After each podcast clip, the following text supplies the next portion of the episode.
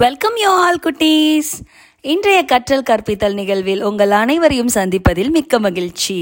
நான் தீபா இடைநிலை உதவி ஆசிரியை டி கே எம் ராமமால் தோக்கப்பள்ளி ராஜபாளையம் விருதுநகர் மாவட்டம். என்னுடன் வாங்க எளிமையாக கற்கலாம். வகுப்பு இரண்டு பாடம் கணிதம் அழகு மூன்று அளவீடுகள். கற்றல் கற்பித்தல் நிகழ்வில் நம்ம எடையை பற்றி தெரிஞ்சுக்க போகிறோம் that means weight comparison of weight and standard tools measures for weight எடையை பற்றி ஒரு குட்டி கதை பார்க்கலாம்.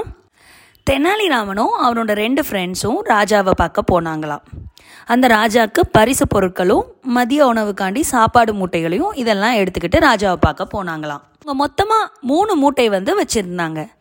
அதில் ஒன்று பெரிய மூட்டை அடுத்து மீடியம் சைஸு அடுத்து கொஞ்சம் சின்ன மூட்டை. அந்த மூணு பேரில் ஃபஸ்ட்டு இருக்கிறவர் எனக்கு அந்த சின்ன மூட்டை வேணும் அப்படின்ட்டு எடுத்துக்கிட்டாரு. மிச்சம் ரெண்டு மூட்டை இருக்குது அதில் தெனாலிராமன் என்ன சொல்லிட்டாரு? நான் அந்த பெரிய மூட்டையை எடுத்துக்கிறேன் அப்படின்ட்டாரு.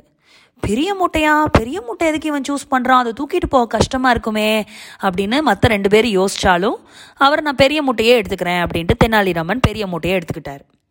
கொஞ்சம் தூரம் மிச்சம் இருக்கிற மூட்டையை அந்த மூன்றாம் அவர் அந்த மூட்டையும் எடுத்துகிட்டு மூணு பேரும் அரசரை பார்க்க நடந்து போகிறாங்க கொஞ்ச தூரம் போனதுக்கப்புறம் ஓகே இங்கே வச்சு மதிய சாப்பாடு சாப்பிட்றலாம் அப்படின்ட்டு மதிய சாப்பாடை சாப்பிட்றாங்க. சாப்பிட்டுட்டு திரும்ப மூட்டை எல்லாத்தையும் எடுத்துட்டு திரும்ப அரசரை பார்க்கறதுக்கு பயணம் செஞ்சுட்டு இருக்காங்க என்ன ஆகுதுன்னா தெனாலிராமன் கிட்ட மட்டும் மூட்டை இல்லை. மிச்சம் ரெண்டு பேரும் அந்த மூட்டையை எடுத்துக்கிட்டு போய்கிட்டு இருக்காங்க. தெனாலிராமன்ட்ட கேட்குறாங்க ஓ மூட்டை எங்க? அப்படின்னு மிச்சம் ரெண்டு பேரும் கேட்குறாங்க அதுக்கு தெனாலிராமன் சொல்கிறாரு நம்ம தான் சாப்பிட்டோமே இப்போ நான் ஃப்ரீ ஆயிட்டேனே அப்படின்ட்டு தெனாலிராமன் தன்னை புத்திசாலித்தனத்தால் பெரிய மூட்டையை சூஸ் பண்ணி இப்போது அந்த கனமானதை தன் தலையில் வச்சு நடக்காம ஃப்ரீயாக அரசரை பார்க்க நடந்து போகிறாரு இந்த கதையிலேருந்து நீங்கள் என்ன தெரிஞ்சுக்கிட்டீங்க? கனமானதை அவ்வளோ எளிதாக தூக்கிட்டு போயிட முடியாது. லேசானதை எளிதாக தூக்கிட்டு போயிடலாம்.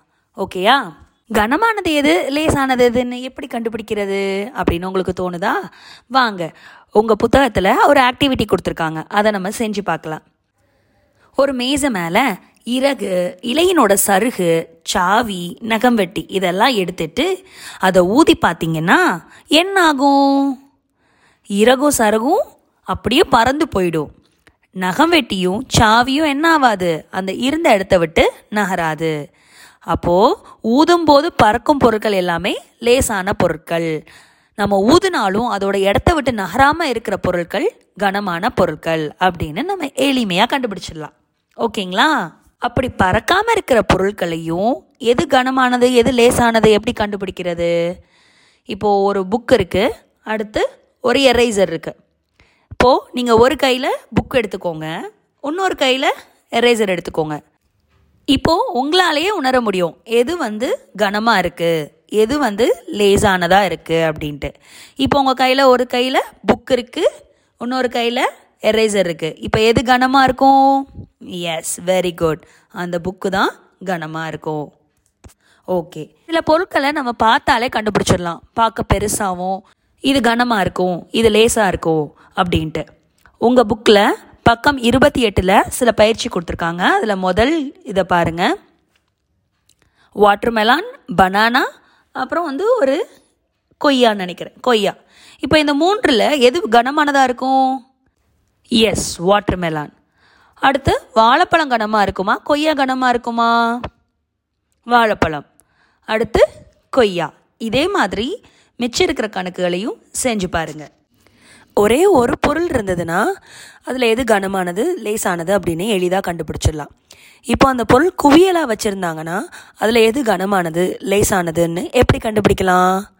எப்படி கண்டுபிடிக்கலான்னா அதை வந்து ஒரு எளிய முறை தராசை பயன்படுத்தி அந்த குவியலில் இருக்கிறத எது கனமானது எது லேசானது அப்படின்னு எளிமையாக கண்டுபிடிச்சிடலாம். அந்த தராசை நாமளே செஞ்சு பார்க்கலாம். இரண்டு தேங்காய் மூடிகள் அப்புறம் ஒரு ஸ்கேலு நூல் இதெல்லாம் வச்சு நாமளே அந்த எளிய முறையில் தராசை செய்யலாம். உங்கள் புத்தகத்தில் பக்கம் முப்பத்தி ஒன்றில் எளிய முறை தராசு செய்ய செயல்பாடு கொடுத்துருக்காங்க. செய்முறை விளக்கமும் கொடுத்துருக்காங்க. அதை பயன்படுத்தி நீங்கள் செஞ்சு பாருங்கள் சரி இப்போ தராசில் ரெண்டு வெவ்வேறு பழக்குவியல்களை வந்து அந்த தராசு தட்டில் வச்சோன்னா எப்படி கண்டுபிடிக்கலாம்? எது கனமானது எது லேசானது அப்படின்னா அந்த தராசில் எந்த பழக்குவியல் வந்து கீழே இறங்குதோ அது கனமானது. எந்த பழக்குவியல் வந்து மேலே போகுதோ எந்த எடை வந்து மேலே போகுதோ அது லேசானது. கனமான பொருட்களை கொண்ட எடைத்தட்டு கீழே இறங்கும். லேசான பொருட்களை கொண்ட எடைத்தட்டு மேலே போகும். சப்போஸ் இரு தராசு தட்டுகளில் இருக்கும் பொருட்கள் எடை சமமாக இருந்தால் அவை நேர்கோட்டில் இருக்கும். புரியுதுங்களா? இன்றைய கற்றல் கற்பித்தல் நிகழ்வில் எடையை எப்படி ஒப்பிடுறது? பொருட்களுடைய எடையை வந்து எளிய முறை தராசை பயன்படுத்தி எப்படி கனமானது லேசானது கண்டுபிடிக்கிறதுன்னெலாம் பார்த்தோம். மீண்டும் அடுத்த கற்றல் கற்பித்தல் நிகழ்வில் சந்திக்கலாம். பாய் பாய்